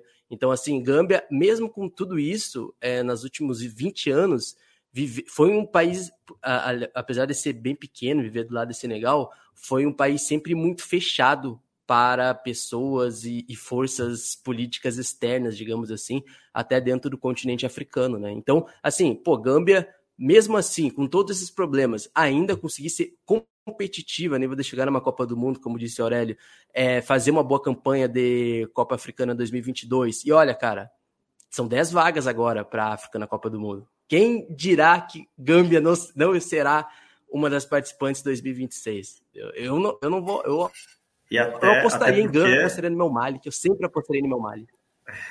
Não, e até porque as eliminatórias, eliminatórias africanas são as mais imprevisíveis, né, cara? Então, assim, não dá para, de fato, descartar a Gâmbia, não. É... A eliminatória Mas... nunca repete o resultado da Copa Africana de Nações, né? Uma vez eu fiz esse levantamento, assim, é completamente aleatório, não tem, não tem força. Claro, você vai ter um Egito da vida, uma Argélia, mas mesmo eles, né, em algumas ocasiões, se quebraram. Senegal, Gana também tiveram... Sempre são fases, né? São lá, duas C A Fs e uma Copa, duas C A Fs e uma Copa, né? E a coisa vai... vai misturando, isso é muito forte. Ah, o Egito é, era o mestre de ganhar a Copa Africana de Nações e não se classificar. E não ir para a Copa. É. Só para dar uma sugestão, como tem muito comentário interessante, Aurélio, acho que podia colocar, até porque tem algumas perguntas sobre outros países, né, que também vão exigir uma, uma contextualização. Temos dez minutos ainda para fechar esse bloco, então acho que vale a pena. Só, agora que já está puxando os comentários, né, deixar o recado, né? Linha de transmissão na bancada, melhor forma de entrar em contato com a gente e receber as notificações dos conteúdos que foram publicados ou irão acontecer. Você entra, manda, entra no, no seu zap aí, manda uma mensagem para o vinte e um, nove oito zero oito zero, nove seis oito três, vinte e um, nove oito zero oito zero, nove seis oito três, e pede para entrar na linha de transmissão, a gente adiciona lá, sempre que tiver alguma atualização, você vai receber, vai ficar sabendo na hora. Prometemos nunca flodar o seu, o seu zap zap, pode ficar muito tranquilo com relação a isso. Aurélio, fica à vontade. Não, eu só ia... Bom, começando aqui pela, pela pergunta do Tomás, que é direto com o Luiz aqui, que é a pessoa mais informada para nos, para nos responder essa, né? Que a gente está falando sobre a evolução do futebol do Senegal, e ele pergunta se o futebol de clubes está crescendo junto com a seleção. E como é uma dinâmica um pouco diferente, né? Acho que seria bacana aí, Luiz, você elucidar a questão aí para a gente. Acho que em Senegal, cara, a, a gente, nos últimos vinte anos... é mais relevante o crescimento dos clubes formadores, que também são clubes da, da Liga Senegalesa, Generation Foot, por exemplo, onde saem os principais jogadores, a principal formadora, que começou com uma academia e depois foi subindo de patamar, chegou no primeiro escalão da Liga Senegalesa. O Jambars F C também, segundo o clube que mais forma jogadores para a seleção, mesma coisa, começou mais ou menos três, quatro anos depois é, do Generation Foot, foi subindo de patamar, hoje também é, alguns jogadores como o Ismail Assar, se eu não me engano, não, o Ismail Assar é do Generation Foot ainda, mas tem outro jogador agora na seleção da Senegal que veio do Jambars e que hoje jogam na França, por exemplo, como vários deles, né? Inclusive Generation Foot e muitas dessas academias é, senegalesas têm parcerias com clubes franceses. Olha como a, como, olha como a relação... O pessoal pergunta, ah, mas por que, que não chega no Brasil? Os clubes franceses já chegaram antes. Tem uma relação colonial nisso também, tem uma outra questão que a gente pode abranger, mas é muito isso. Evidentemente, também que tem outros clubes é, de Casamance, ali da região de Casamance também, muito importantes, mas a nível continental não, são, não fazem campanhas tão relevantes assim como outros clubes, por exemplo, da África Ocidental, como clubes, vamos colocar uma Mamelodi Sundowns, da, que é mais região central ali, digamos assim, mas vamos colocar Ocidental no geral, é, como Mazembe, na República Democrática do Congo, Mamelodi Sundowns, da África do Sul. Então, eu diria que sim, o futebol de clubes tem melhorado a qualidade, porque tem formado, mas eu não sei se isso tem tornado a Liga Senegalesa uma liga mais atrativa e com que os clubes senegaleses tenham campanhas continentais da Liga dos Campeões Africana. Desse ponto de vista dos clubes, a nível de formação tem melhorado. Liga Senegalesa forma muitos jogadores para outros clubes europeus, para a seleção nacional, mas não necessariamente tenha melhorado a campanha, digamos assim, dos clubes a nível continental. É difícil competir também com os clubes do norte da África, né? Que são bem tradicionais, é. bem estabelecidos. Tem Centenas de milhares de sócios também, né? Acho que é questão meio, meio econômica também, né? Muito difícil. E aí tem uma coisa, da, a seleção senegalesa, ela é uma das mais, das mais marcadas pela, pela renaturalização, como eu brinquei uma vez, né? Talvez seja até o termo mais adequado, de jogadores formados no futebol francês, né? Então, assim, às vezes não tem uma conexão necessária, né, direta com o desenvolvimento do, local do futebol, né? Então essa acaba criando esse paradoxo aí. As seleções estão cada vez mais fortes, mas também não quer dizer que o futebol internamente tem se fortalecido, tem se mantido, ele ou tem se desenvolvido. acontece em muitos países, né? A gente viu a seleção marroquina que fez essa campanha histórica na Copa do Mundo, mas foi uma seleção que é, tinha a maioria de jogadores, inclusive, nascidos na Europa, né? Jogadores ali... Europeu, é, né? Nascidos, nascidos na... Na mesmo Holanda, com, na Bélgica, na com, França, né? Mesmo com o cenário histórico de desenvolvimento do futebol, como a gente destacou anteriormente, né? Específico, com a sua história própria, a colonização espanhola, tem muitos clubes ali que são da época da colonização espanhola, com nomes espanhóis, enfim, tem toda uma outra história à parte, né? Mas mesmo nesses casos também tem essa inundação de jogadores, até porque a França forma demais e a França colonizou grande parte da África, né? Onde o futebol, inclusive, teve... Teve resultados históricos. Guiné Equatorial é um exemplo desse, né? Guiné Equatorial é um exemplo desse. Tem muitos jogadores na Espanha, né? Por ter uma relação com a Espanha. É basicamente uma seleção, assim, de jogadores que nunca nem pisaram no país. No caso da Guiné Equatorial, é literalmente isso. A maioria nunca, talvez, nem pisou no país antes de jogar pela seleção. Muitos nem jogam nos clubes, não foram formados. O caso da Guiné Equatorial é um caso bem extremo, tá? Que eu tô colocando. Inclusive, Guiné Equatorial, que foi tema da Vila Isabel em dois mil e treze. Deixa quieto. Eu não vou lembrar da Vila em dois mil. E até saindo da África, não, você vê beija isso, flor, né? Perdão, no Caribe. Perdão. Beija-flor, beija-flor. Beija-flor. Onde né? o Obiang, o Teodoro Obiang foi tema da Beija-flor em dois mil e treze, tá? Foi campeão, inclusive. Mas é muito bom o samba. Mas a ideia do governo da Guiné Equatorial é literalmente de basicamente quase comprar os jogadores. Foi, aconteceu isso muito na seleção feminina da Guiné Equatorial, campeã africana, não vou... lembrar agora se foi em dois mil e dez, não lembro qual, qual ano que foi, que era uma seleção que tinha até jogadoras brasileiras na Guiné-Real, uma com o país, então tem isso.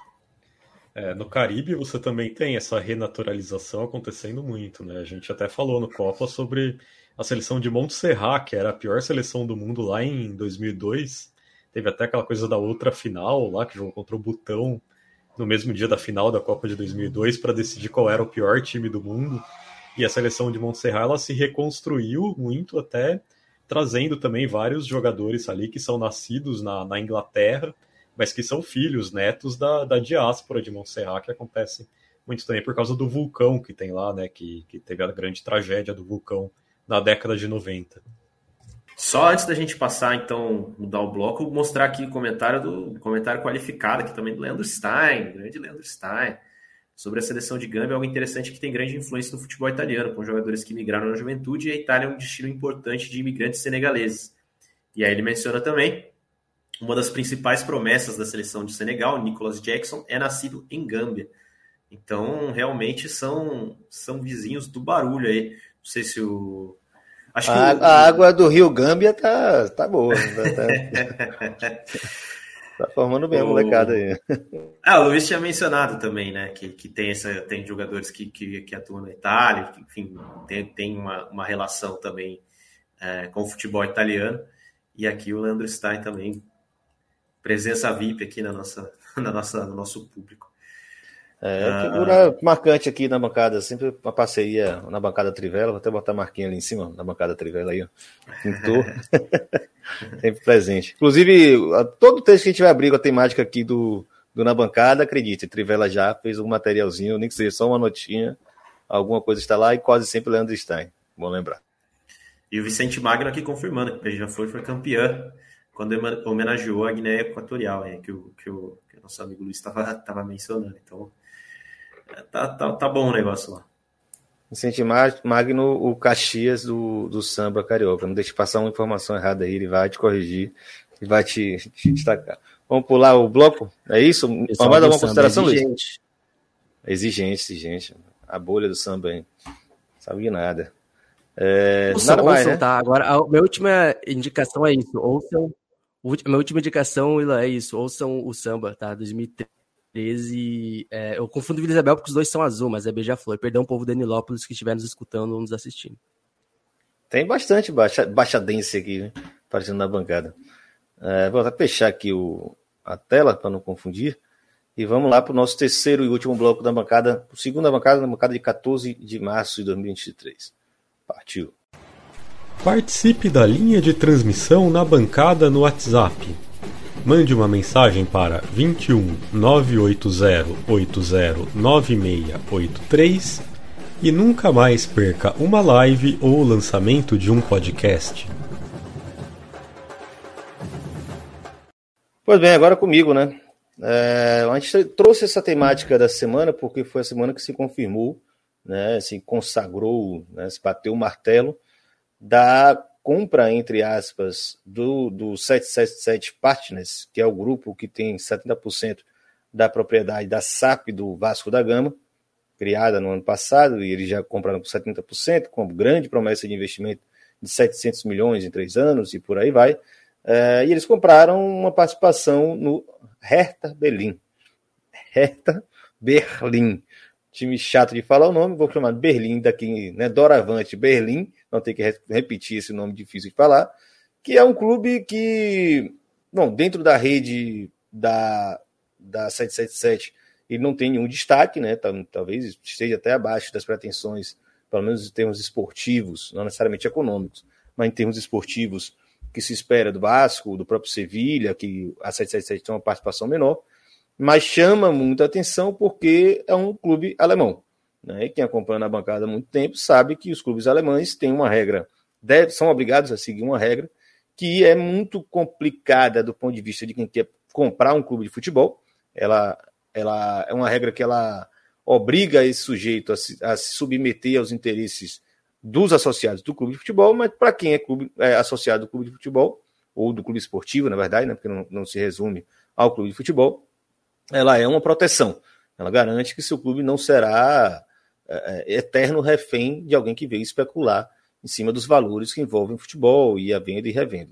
O que acontece no, no Berlim, né, no clube de Berlim, é um clube que passou, que ele é considerado sempre um clube que poderia estar num nível muito mais alto, porque está na capital alemã e de, já, já tem tempo demais que o muro de Berlim caiu para eles ficarem alegando que a cidade de Berlim é, é, é prejudicada por isso, né? Então é um clube que não consegue de fato sair do status de clube mediano, nunca disputa títulos, né?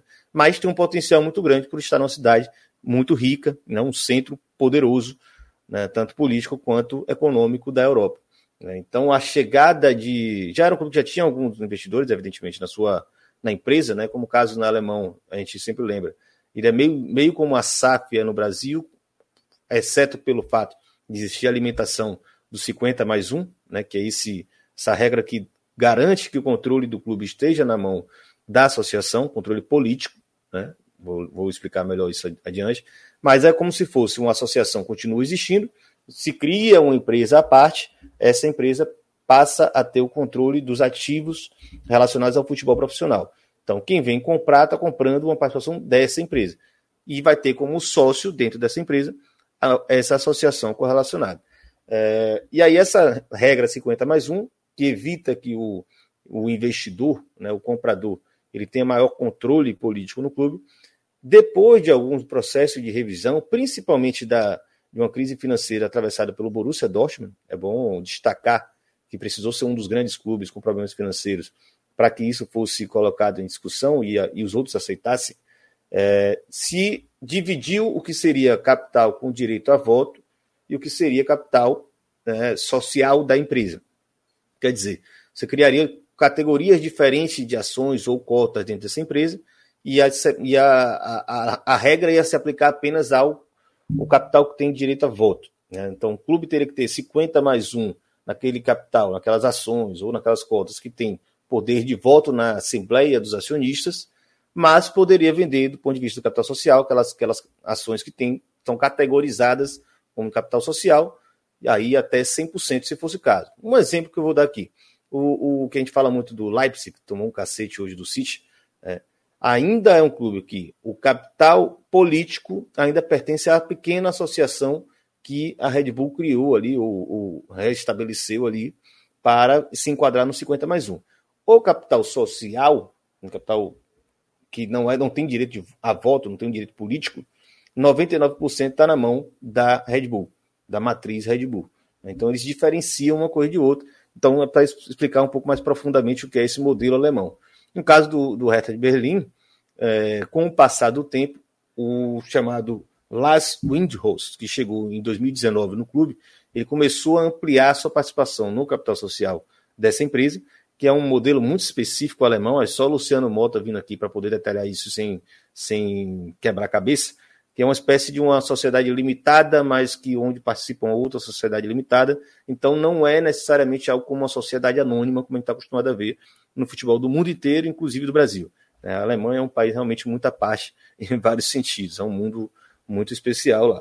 Então, eles compram, a partir de dois mil e dezenove, ele começa a comprar, e aí com sucessivas ampliação de capital, onde ele entra com esse, esse recurso, total de trezentos e setenta e quatro milhões de euros, não é qualquer coisa, é uma bolada que o cara fez para adquirir sessenta e quatro vírgula sete por cento desse capital da empresa que controla os, ati- os ativos do futebol do Hertha de Berlim. Então, ele tinha, sim, maior participação nesse capital, mas, politicamente falando, no clube ele tinha que dividir as bolas ali com a própria associação, né? E a associação, desde ali de meados de dois mil e cinco, dois mil e sete, se não me engano, ela era controlada pelo chamado Werner Gergenbauer, né, que tava, ficou catorze anos à frente do clube, era um, um cartola linha dura, que tinha o respaldo da associação, queira ou não queira, e começou a entrar em, em conflito com esse Lars Windhorst. E aí, pulando um pouco o processo, né, porque a, a sete sete sete, inclusive, tem a possibilidade de comprar exatamente por causa dessa treta, é, é, o Windhorst foi é um cara, um financista muito famoso na Alemanha, ele tem algum, alguma moral lá dentro, porque é um cara meio prodígio, desde jovem ele era um milionário, é, bilionário, na verdade, e ele foi é, denunciado em Israel por ter contratado uma empresa de espionagem para investigar o presidente do clube, do, da, do clube Hertha Berlin, que é o Gegenbauer. Só que ele não pagou o serviço. Então, os caras processaram ele em Israel e acabou trazendo à tona a contratação de um serviço de espionagem para bater nesse, nesse, digamos, desafeto dele dentro dessa história do cinquenta mais um. Então, uma história muito própria da Alemanha, exatamente porque os clubes têm maior poder do que o investidor. Ele provavelmente achou que ia, que ia virar uma espécie de Martin Kind do, do Hannover ou um Detmar Hopp do Hoffenheim, onde a associação aceitou que o cara tomasse a frente, mas não aconteceu assim no Berlim. Então, a entrada da sete sete sete está totalmente relacionada a essa história, né? Ele chega investindo muito alto, em três anos os resultados não são bons, né? o, o, o Berlim não teve nenhum resultado significativo nesse processo, o time ainda é medíocre, apesar do, dele ter sido o maior investidor do futebol em determinada temporada. Chega um grupo como a sete sete sete e tem o direito de comprar essa parte aí. Eu vou passar a bola para vocês fazerem alguns comentários, depois eu trago outros detalhes interessantes para a gente refletir sobre essa compra da sete sete sete na Alemanha. Não, é, eu achei curioso, assim, eu estava tava lendo um artigo do, do Gerd Wenzel aí sobre, a, sobre a, o bilionário aí querendo se livrar, né, do, do, do Hertha Berlim. É, se eu não me engano, foi na janela ali de janeiro de, de dois mil e vinte ali que o, que o Hertha foi o time que mais gastou planeta, né? Assim, não teve ninguém que gastou, gastou mais que... É, é muito esquisito, né? Assim, você chega querendo é, se estabelecer, assim, jogando rios de dinheiro, mas é, achando que o negócio vai dar fruto imediatamente, assim, né? É, eu, eu só acho que, assim, do ponto de vista é, histórico, é, a gente sabe, né? Berlim é uma cidade dividida e tal, então por isso ela não, não tem um, um, um time forte. Embora, parêntese, eu, eu na, na minha vida, assim, eu cheguei a estudar um semestre de alemão com um professor chamado Marco, e para mim era muito marcante que ele tinha uma, uma garrafinha, assim, do Hertha Berlin, cara, nunca, nunca esqueci, assim, então você vê que é, torcedores têm, né, mas, assim, é, é, é algo que aconteceu em alguns países, assim, como, por exemplo, em, em Roma, né, na capital de alguns países, em Roma também, assim, você... Você tem times, né? Todo mundo conhece, como Lazio e tal, mas não são os times bambambam, assim, da, da, da Itália, né? Cada país tem a sua explicação para que isso ocorra, né? O caso da Alemanha é muito específico por causa da, por causa da divisão em, em dois países, inclusive a divisão é, especificamente de Berlim. E Paris também não tinha, né? Assim, ah, você tem um Red Star, tal, histórias antigas, mas você não tinha um time bambambam até a chegada do, do P S G do, do Qatar aí, né? É, enfim. Eu só queria pontuar isso, assim, não sei se, se, o, se o Luiz e o Carlos têm, têm algo a acrescentar sobre isso, mas é, te, te confesso que, assim, é, seria muito legal, assim, eu, eu tenho, tenho esse carinho pelo Hertha por causa desse professor de alemão, só fiz um semestre, não falo absolutamente nada de alemão, assim, Mas é, é uma história que me marcou, assim, porque era um torcedor sincero ali, era na época que o Hertha estava lá embaixo e tal. É, não que agora esteja bem, né? Mas enfim. É, especificamente sobre Berlim, é, o curioso é que o Union, né, que é o outro time da capital, e que é um time, digamos, não é um time rico nem nada do tipo, e, inclusive é um time que tem uma torcida bastante identificada ali com, com, a, com a esquerda, né, a torcida do Union Berlin, bastante, uma torcida até um pouco parecida com a do São Paulo, mas o Union Berlin é um time que está fazendo uma excelente campanha na Bundesliga esse ano, inclusive chegou até poucas semanas atrás, estava empatado em pontos com o Bayern de Munique e com o Borussia Dortmund, né? Aí acabou perdendo do, do Bayern de Munique, o que é óbvio, no fim das contas a gente sabe que o Bayern de Munique vai ser campeão, etc, etc, porque é a Alemanha, né? Mas é curioso você ver que, que o, o Hertha Berlin é exatamente o, o time que tem todo esse investimento na capital e que sempre está aí. É um time que, inclusive, tem muito mais tempo na primeira divisão do que o Union, e o Union chega na primeira divisão e se estabelece e chega ali para disputar título, né? Inclusive, o Union Berlin é um time que, acho que, se não me engano, está há três, quatro anos no máximo da Bundesliga. E sobre essa reportagem, do esse artigo do Gerd Wenzel... O, o né? Union é o Fortaleza da Alemanha. Chegou chegando. É, é pode, pode ser uma boa comparação, uma comparação bastante justa, acho. É que o engraçado é que, que o, o Windhorst, né, ele afirma que, que o, o Hertha tem uma dívida com ele de trezentos e setenta e quatro milhões de euros. E ele quer que o clube, ou que quem compre o clube, pague essa dívida para ele, né, mesmo o valor do clube, obviamente, sendo muito menor. Então é meio, parece ser meio que um buraco sem fundo aí, mesmo com, com essa nova compra. Uh, eu acho que esses fenômenos assim mesmo, né, de, de clubes com proprietários, nesse, nesse caso específico, como nesse modelo de S A F, podem me corrigir, é um fenômeno que, por exemplo, não necessariamente S A F, mas como pegar um exemplo da sete sete sete europeu, também é muito recente, né? Uh, eu sinto que leigos, e me incluo nesse tema, tá? Leigos, é, fique aquela questão que como se tudo fosse a mesma coisa, né? Ah, a S A F uh, uh, no Hertha Berlim, com a questão do, do, do R B Leipzig também. Então, Ilan, para o pessoal que está nos ouvindo, que está nos assistindo, uh, Hertha Berlim não vai ser necessariamente o clube mais odiado da Alemanha como, como Leipzig, né? Porque são outros modelos completamente diferentes, né? Ou estou errado? Não, tá certo, não. Ele está dentro do, do padrão que está estabelecido na lei, né? O Borussia, inclusive, também tem mais, acho que setenta por cento do Borussia está... está na mão de privados, inclusive entrou na Bolsa uma época. É, tem, tem mais de um clube assim, nesse modelo, né? A questão é que o controle político continua com o clube original, né? E aí é o que para eles é a regra de ouro, né? Você ter o clube na mão dos seus sócios, e é uma particularidade muito alemã, né? Assim, muito, é muito mais do que futebol ali, né? É bem cultural a relação dos alemães com suas associações, né?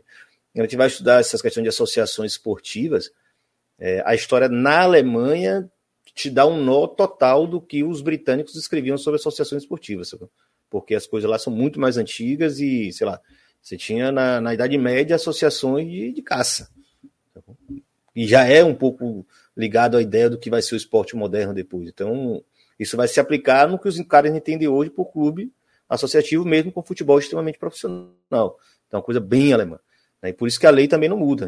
E aí eu acho que tem tanta força política é, dentro da população comum, né, dos trabalhadores, até uma certa classe média também, a depender do clube, né, você vai ter essa configuração, é, que politicamente os caras têm até medo de se pronunciar sobre isso, né? E pelo contrário, tem presidente do clube que meio que surfa um pouco nessa ideia e fala assim, ah, nós estamos aqui para defender o cinquenta mais um e vamos para cima, não vai passar não. Vamos rever a lei, mas para garantir, só para regulamentar, né? E, e tinha até outros modelos que estavam bolando por agora, que vai explicar, por exemplo, alguém fez uma pergunta, vou até antecipar logo, Aurélio, nos comentários, alguém perguntou sobre o Hoffenheim, né? Você, você perguntou também sobre o Hoffenheim, mas alguém falou especificamente é, que ele, agora o Hoffenheim vai se aplicar, aos, vai se enquadrar aos cinquenta milhões. Silvana, mais uma vez, né? Silvana Fernandes, né? Além do que o recentemente, além que recentemente o Hoffenheim voltou para o cinquenta mais um, depois que Dietmar Hopp deixou de ser dono. É, na verdade, ele ainda tem uma participação no capital considerável, só que ele deixou claro que ele vai sair do controle do Hoffenheim, por causa de todas as críticas, né, de que ele se expôs de mais negócio dele, bom observar dessa forma também, Então ele quer que a associação volte a ter participação decisiva no controle do clube, né? Porque é ah, o cara que pegou um clube, um clube minúsculo e, enfim, transformou em alguma coisa. Então essa ideia do mecenas, claro que boa parte da população alemã topa, mas na cultura do futebol ele, é, ele era o mais odiado porque ele burlava o cinquenta mais um. Depois vem o Red Bull, que vai burlar de outra forma, né? E mais a aceitação, por exemplo, do Bayer Leverkusen, do, do, do Wolfsburg, sempre foi ok, sempre existiu essa aceitação.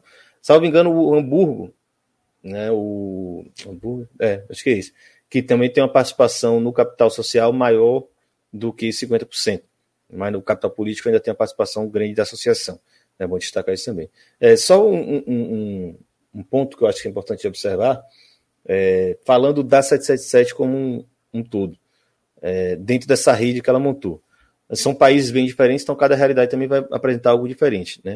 No caso do Brasil, o Vasco extremamente endividado, a associação, na verdade, acelerou esse processo. Foi um debate muito difícil na associação, mas, em geral, a associação aprovou com larga vantagem que o controle seria passado para esse novo acionista da S A P. Por isso foi vendido setenta por cento. Talvez não tenham vendido noventa por cento exatamente para criar um contrato com os rivais, como Cruzeiro, Botafogo, etcétera. Então, particularidade específica. É, eles compraram o Standard Liège, o futebol belga há muito tempo já lida com essa ideia de proprietário, não foi nada complicado, era um, é um gigante nacional, mas que não tem nenhuma projeção internacional.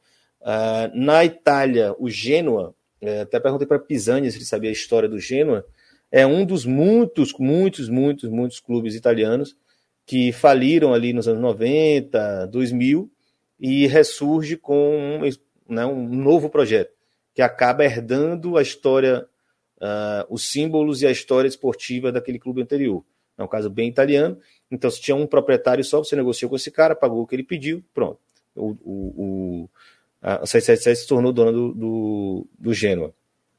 É, até destacou que o Gênua caiu, mas vai subir. Normal, o futebol também é assim, né? Não dá pra gente dizer se é ou não é. No caso do Sevilha, eu pulei algum antes de chegar no Sevilha, não? Ah, o Red Star na, na França, né? Não sei nem o que eles quiseram com o Red Star. É um clube bem pequeno, bem... Enfim, não entendi muito bem essa coisa, não. Acho que é pra estar dentro da França mesmo, e as chamadas sinergias, como eles adoram falar. É, por fim, a França, a, a Espanha, né? O Sevilha foi um dos primeiros clubes que eles entraram no capital, só que acho que eles...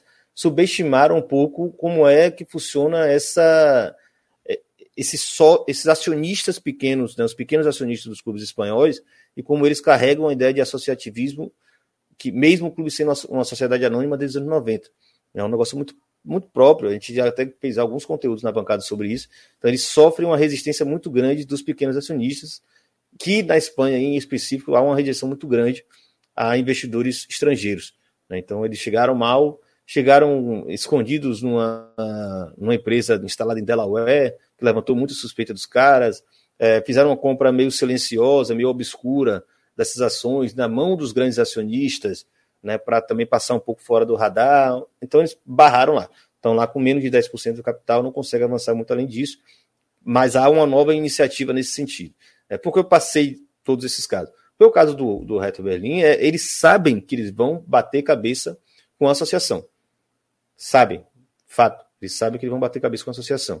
Para quem está montando uma rede, que quer fazer essa rede funcionar, né, sinergicamente, como é a, a mentalidade desses caras, isso é uma tragédia. Você saber que você vai ter ali uma série de entraves, que as coisas não vão funcionar da forma que você quer.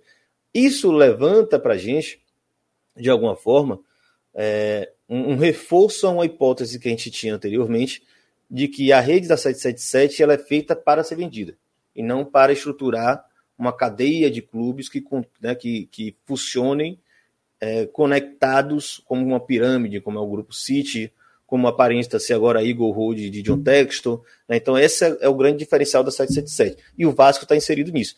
Ou seja, vamos trazer aqui em outra, outro modelo. A sete sete sete tem agora um, um pool de clubes, não necessariamente uma rede ou um, uma pirâmide, e ela pode vender participação nessa empresa que controla todos esses clubes.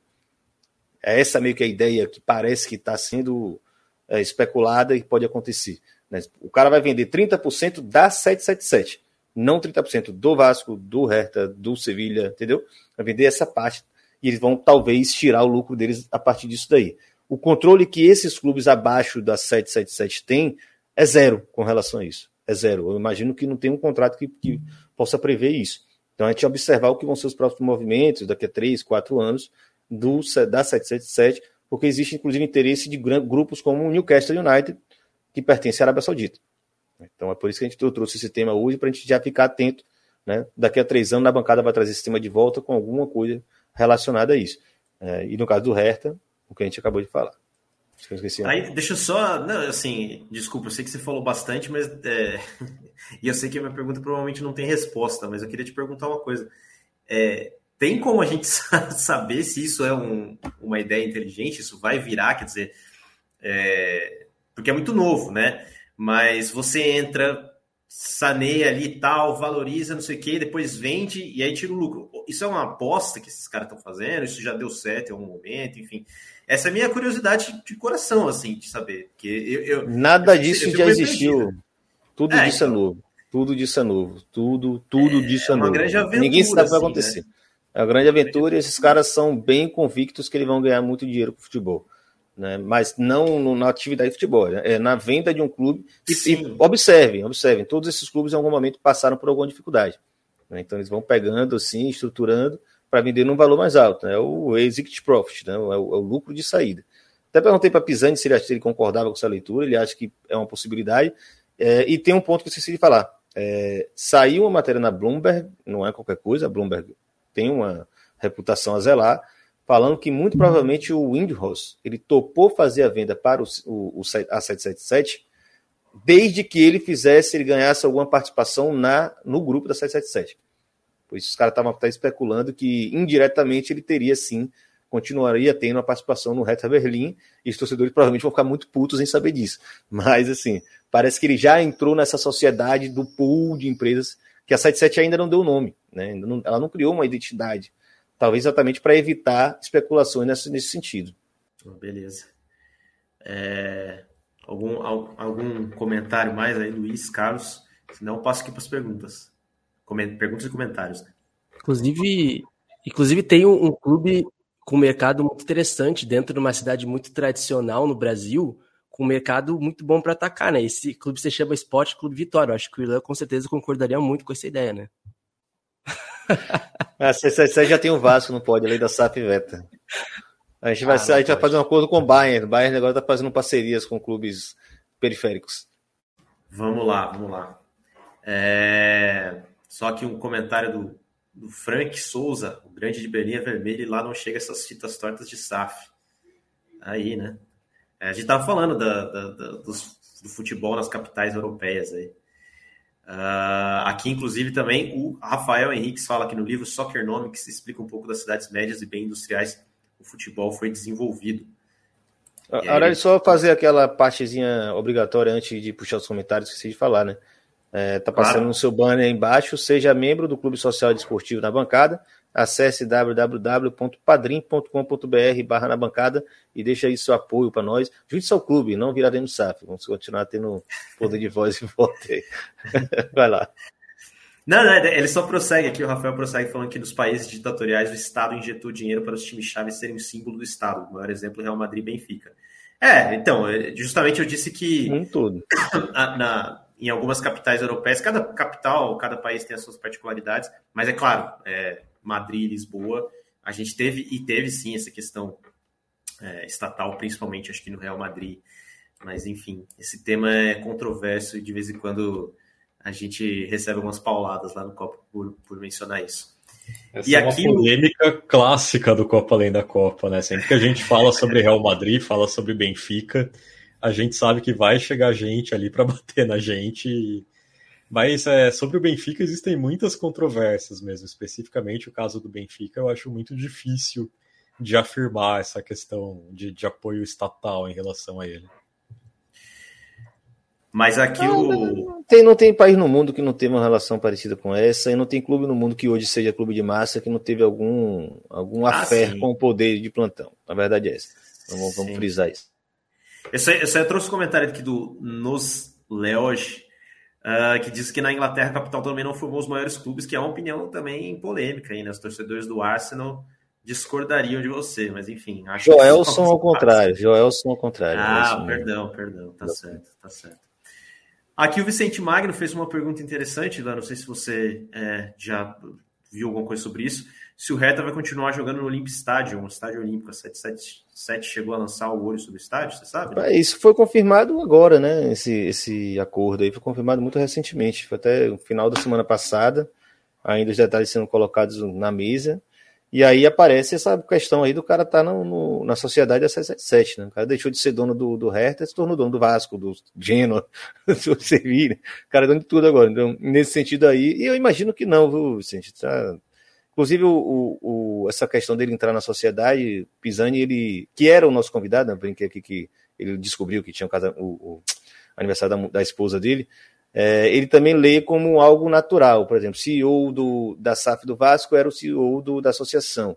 É meio que uma continuidade um pouco para evitar alguns contratempos e a, a todo aquele desgaste da adaptação de equipe nova. Ninguém quer quebrar o negócio, né, entrar no negócio quebrando as paredes e trocando a tubulação. Aqui o Janilson comentou, a sete sete sete rebaixou o Genoa, a Sevilha brigando contra o rebaixamento, agora vai para o Hertha que está em baixa. O Hertha também está brigando para não cair nessa temporada. O Hertha está em baixa há duzentos anos, né? Mas é, é, o Sevilha, é... nesse caso aí, eu até perguntei, no fim de semana eu estava assistindo o jogo do, do Sevilha, o time está bem ruimzinho, tomou um cacete do Atlético de Madrid recentemente, é, perguntei lá para os caras que já participaram na bancada e tal, que eles têm uma leitura de que isso faz parte também da, de tornar inevitável a venda da, da parte maior do clube, sabe? Porque qual é aquela questão que eu falei, né? Como os antigos sócios são os acionistas, os, os, os antigos sócios muito ricos eram, são acionistas de partes maiores, né? quinze por cento, alguns têm vinte por cento. Então são eles que esperam ganhar muita grana com essa compra, né? Eles estão meio que forçando esse processo, né? Deram uma precarizada no clube aí para tentar vender na alta, para eles, né, para que a sete sete sete pegue e vá embora, e, e, enfim, sobra lá os pequenos acionistas, que são poucos. Ah, o Stay comentou aqui, ó, o Hertha tinha plano de um novo estádio há uns cinco anos, mas não saiu do papel, era para inaugurar em dois mil e vinte e cinco, né? Sabe, então, que realmente não não viu. Mas já era, nada. Aí, é, será que já era na época do do, do Inhouse, né? Não sei. Boa, boa pergunta, boa pergunta. Uh, Rafael Henriques comentou também com forte pressão da mídia que era a única saída, né? Tô falando da, do Vasco aí, do caso do Vasco da, da sete sete sete, foi um dos trinta por cento que votou contra. E o próprio Stein falou, né, aqui, que dentro disso que o Lula falou, sete sete sete comprou o Hertha por um valor mais baixo que o Indy Roche pagou, mas ele ficou com uma parcela da própria sete sete sete na venda. É, eu não consegui confirmar, tá, Stein? Será que você é um cara extremamente bem informado, né? Se depois você trouxe aqui, trouxe além da Bloomberg. É interessante saber, porque aí é bom lembrar, né? Eu estava num grupo de Vasca... um grupo que tem muito vascaíno, aí esse foi um assunto lá. É, a sete sete sete é uma empresa instalada em Delaware. Delaware é uma espécie de paraíso fiscal, que as leis são muito frouxas, então você não é obrigado a falar quem faz parte de uma sociedade. Se você virar, algum de vocês aqui, sei lá, comprar zero vírgula dois por cento do capital da sete sete sete, ninguém vai ficar sabendo. Né? Até que um Caco Barcelo da vida atravesse aqui o o Caribe, chegue lá em Delaware e vai dizer para você o que é está acontecendo. O cara tem que mexer em muito documento obscuro aí. Ah, não, e o Stein complementou dizendo que tem uma, uma matéria da Kicker hoje sobre isso. Ah, de hoje, né? Beleza, é, vou dar uma olhada. Perfeito, perfeito. Leandro Stein é foda. Só não vem por na bancada porque ele já está com projeto maior. O bicho é foda. uh, bom, mas uh, creio que de comentários aqui sobre esse tema é isso. Não sei se... Estamos encaminhando para o final, se alguém tem algo mais a acrescentar, mas é isso aí. É, bom, então, encerremos hoje, não? Ah, tá, você está mutado aí, não? Não, só que no, no ano passado, realmente, a gente fez várias lives falando sobre esse, essa onda de norte-americanos no futebol agora, é exatamente isso. Eles acham que vão ganhar muito dinheiro. É a tese dos caras, a gente vai saber daqui uns cinco, seis anos é que está pegando. A gente pode até trazer outro pauta algum outro dia sobre esse multiclub ownership. Meus amigos, dá uns tchau aí todo mundo aí. Agradecer o presença de vocês, todo mundo que assistiu, acompanhou mais um na bancada. Vai lá, grita aí, tchau. Tchau. Falou, galera. Até mais. Obrigado aí pela audiência. Falou. Valeu, pessoal. Até a próxima. E cuidem. Semana que vem tem mais na bancada aí, que o negócio, o negócio agora não para mais, não. Valeu, galera. Abraço.